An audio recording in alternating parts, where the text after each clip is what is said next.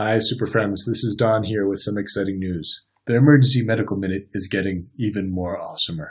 Our podcast will soon be better tasting and less filling, and we'll have many, many more live events in store for 2017.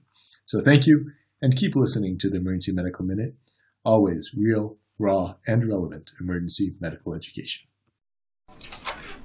So uh, I was going to present a case that I saw uh, just to pique your interest. Uh, let's just say that the patient was admitted to the ICU with a what ended up being a life-threatening condition uh, with sort of ER and ICU care. So.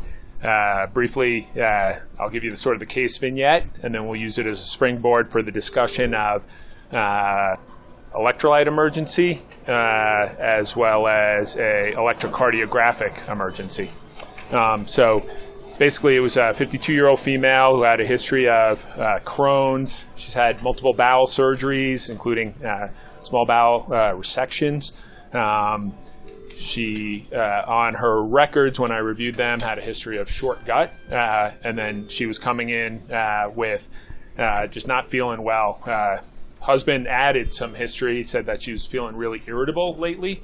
Uh, seemed really twitchy uh, as well, uh, but her mood was really irritable as well, which I thought was sort of funny at the time, but in retrospect was a clue to her uh, eventual diagnosis.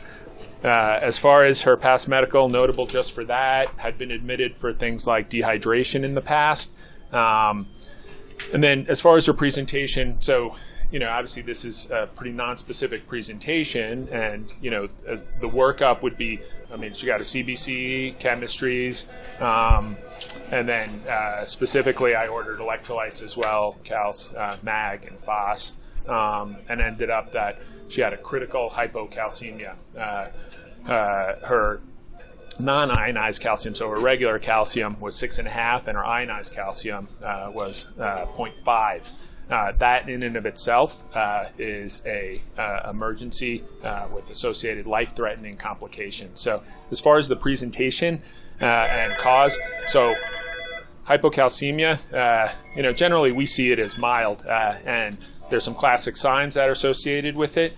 Calcium is a ubiquitous ion in the body, necessary for bones, necessary for cellular communication, necessary for muscle and nerve function. Uh, and it ends up that the first manifestation you get is some uh, uh, manifestation of neuromuscular irritability. So that's why she was getting twitchy. Um, classic signs are Chvostek signs, so tap on the facial nerve, they twitch their face, put on a blood pressure cuff, uh, and the calcium uh, uh, goes down a bit and causes Trousseau sign, which is like a carpopedal spasm. Um, if it progresses, uh, then the main complications are seizures and uh, prolonged QT uh, with degeneration into cardiac arrest. So it ends up that with that calcium, ordered uh, an EKG, and her uh, QT was in fact uh, corrected, was 550.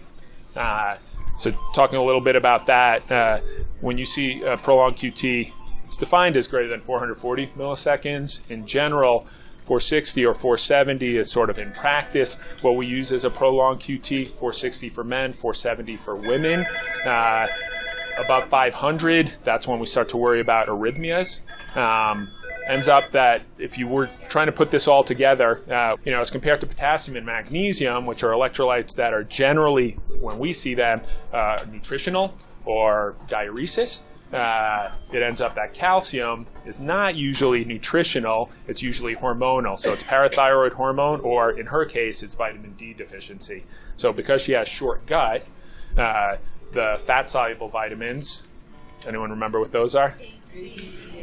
Yeah, A, D, E, K. So vitamin D, she's just profoundly deficient in vitamin D. So despite taking, I think she was taking four grams of uh, calcium orally. She wasn't, for some reason, on vitamin D supplementation. She came in with critical hypocalcemia. So, long story short, she got uh, IV calcium. She got three grams in the ER.